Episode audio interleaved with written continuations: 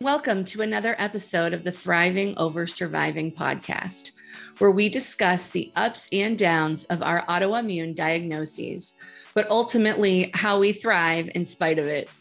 I'm your host, Edie Sahijian. I was diagnosed in 2015 with multiple sclerosis. I've learned a lot about MS in myself over the past few years, but the most important thing I realize is that I am going to live my best life. MS and other autoimmune diseases tend to be a bit of a bummer if we let them. So why not battle back by finding our joy? I like to boogie. I don't know about you. When I, I'm really in a happy mood, I love to dance. So, my next guest, if you like to dance, is going to be right up your alley. Sophia, she's an alumni of Marymount Manhattan College with a Bachelor of Fine Arts in Dance. Sophia was inspired to start this company, the Dancer Movement, through her desire for dance and her belief that everyone can and should have the opportunity to experience the art of dance. So she runs this company, the Dancer Movement, for us, for us spoonies. And so I'm so excited to talk to her today. Welcome, Sophia. Thank you, Edie. I'm so excited to be here. So, Sophia, tell us about um, the dancer movement. What is this all about? Absolutely. So, the Dancer Movement is a company. We provide dance classes for people with disabilities. So, we have a bunch of different classes that range in all different styles of dance. They're open to anybody with any type of disability. Right now, we do a lot of them on Zoom. We are planning a few in person classes coming up in the fall in October, which I'm really excited about. How does this work on Zoom? I actually just started doing yoga on Zoom and I think it's amazing. Mine is a one on one experience. Tell us a little bit more about how the Zoom works with dance. Yeah, it's been really interesting. And I actually started this company during COVID. So I wasn't ever adjusting from being in person. I just started on Zoom.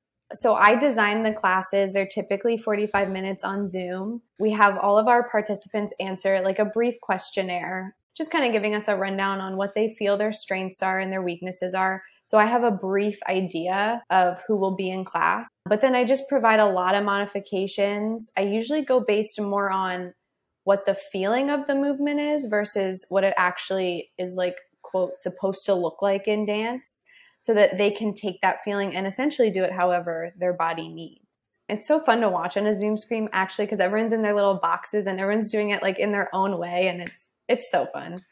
And what kind of dance are you guys doing? Is it like is it ballet jazz? Is it modern dance? What is the movement all about? In college, I trained mostly in classical techniques, so ballet and classical modern. So that's what I am teaching right now. We have ballet and modern classes. I find that most people want to take ballet classes actually. I mean, you're just doing lots of repeated movements, right? So I took dance from the age of three to 13. And my family moved and we couldn't find a place for me to go. And then I ended up not continuing, which I totally regret but it was the most amazing experience. I felt like so accomplished when I left class every week. And I really made good, great connections with the people around me because we're all trying to get better and improve and help each other, right? So I'm going to use some terms now that I haven't used in decades because I'm an old fart but um, like rond de jambe, right? You're just continuing the motion over and over for the increased muscle movement, memory stuff, right? Talk to us about that a little bit and how that all works because we're all coming in at different stages of understanding. Yeah, absolutely. And ballet is so much repetition. And I don't think people realize it when they come to classes back to back. Like the exercises themselves are all different, but the pattern of the class is always the same. You know what I mean? You start with plies, then you do tendus, and so and so. So I think that's actually kind of nice for people. You can kind of like gauge your sense of accomplishment, like you said. Like I remember how plies felt three weeks ago when I was doing this class. And now I know how they feel and then also at the same time like it's an art form so it gets to be different every time and that's what i really like to tell people like your the plie that you do today is going to feel so different from the plie that you do at the end of this 45 minute class and i just think it's a fun way for us to have a mindful connection with our body which i think is so important too to really notice like wow, when I do this move on Sunday mornings, that feels different than when I do this move on a Wednesday night. It's just it's just good for us to know. And it's fun to to kind of play with. So I'd imagine that it really helps people with their spasticity too, if they have that as an issue. I know sometimes when I stand up, it takes me a few minutes to like get my bearings and really you know get up there straight. And so have you heard that from um, your clients? Are there is their movement improving? Yeah for sure. I've had a lot of people say movement improving and a lot of people with chronic pain say it um, like the pain is less. I think you know it's just 45 minutes where you get to move your body in a way that your body wants to move that day which is really important. Noticing like okay you know, I have some people that will stand for a full 45 minute class some days and do the whole class with their legs. And then the next week they do the same exact class and they sit the whole time. But they're still no, they're, they're taking a moment to say, okay, today my body's not going to stand and that's okay. So I'll do a rond de jambe with my arm and I'll see how that feels. But yeah, definitely pain and mobility have improved for a lot of clients. You know, that's pretty darn awesome. I loved also that you can modify it to what you need on that day because, you know, Tuesday I wake up and I'm not feeling great. So I love that idea. And you have probably a whole bunch of different ability levels in the same room so that you can see a different model of what other people are doing. Am I on the right track? Absolutely. Yeah. And our classes right now, we haven't really broken them up in any way other than by style. So like if you want to take ballet, it's for any any disability, all in the same ballet class on Zoom, which is like I just think it's so fun. I think ballet needs to have more different bodies in the space. It makes it more fun to watch and do. Absolutely. So ballet to me too is really like you said getting in tune with your body. So when I took ballet the the the teacher would always come over to me and say, tuck your butt in, right? And so I thought that meant to squeeze my ass cheeks. So I'm squeezing my ass cheeks, right? And she meant that I needed to stand up straighter and tuck my tailbone in a little when I'm standing up.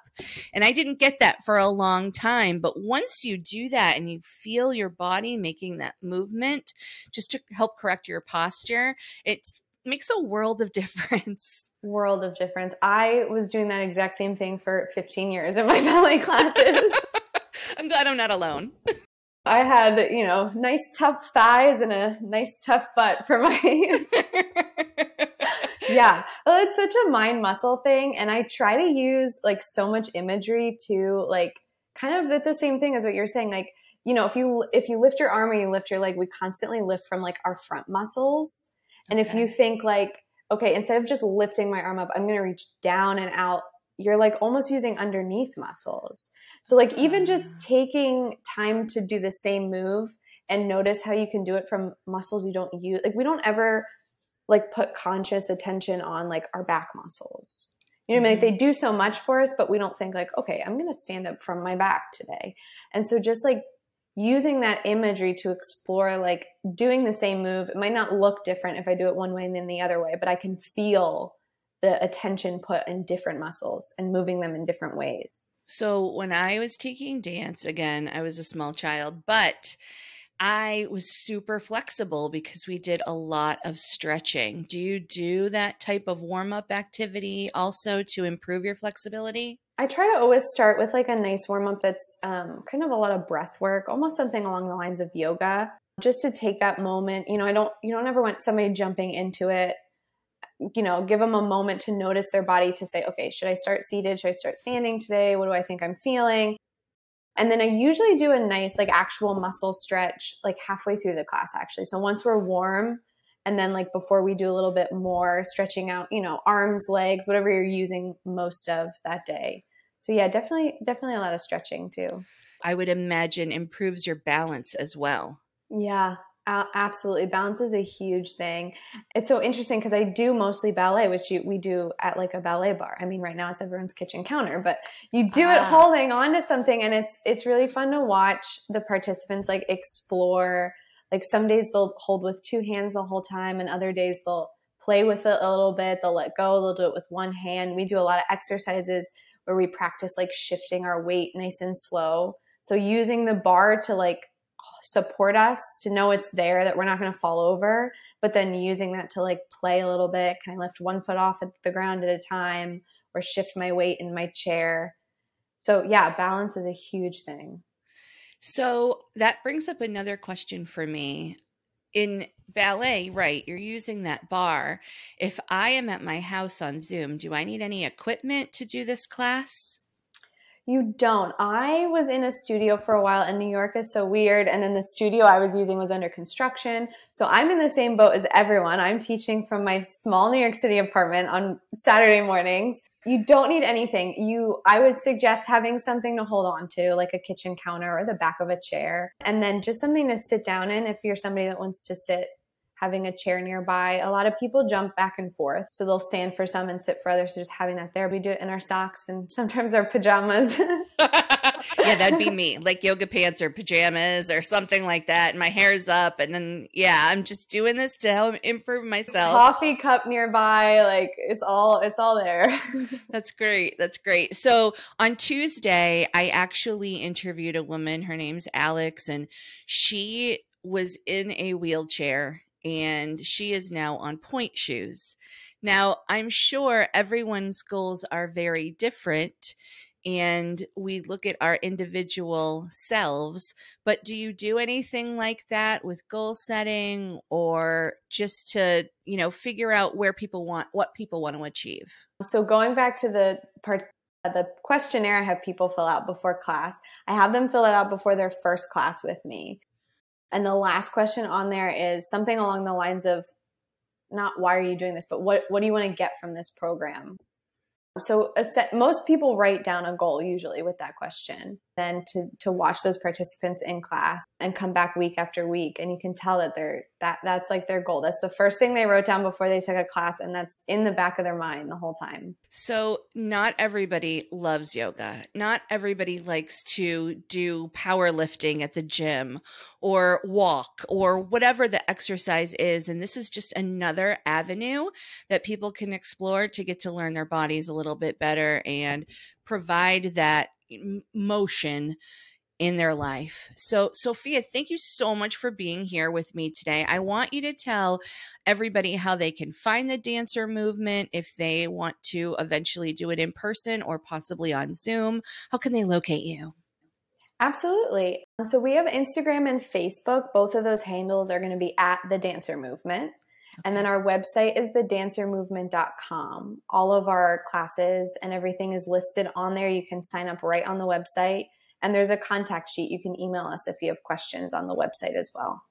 All right, easy enough. Thedancermovement.com. Again, Sophia, thank you so much for joining us today for our short little segment on thriving over surviving. I appreciate you helping us all to thrive.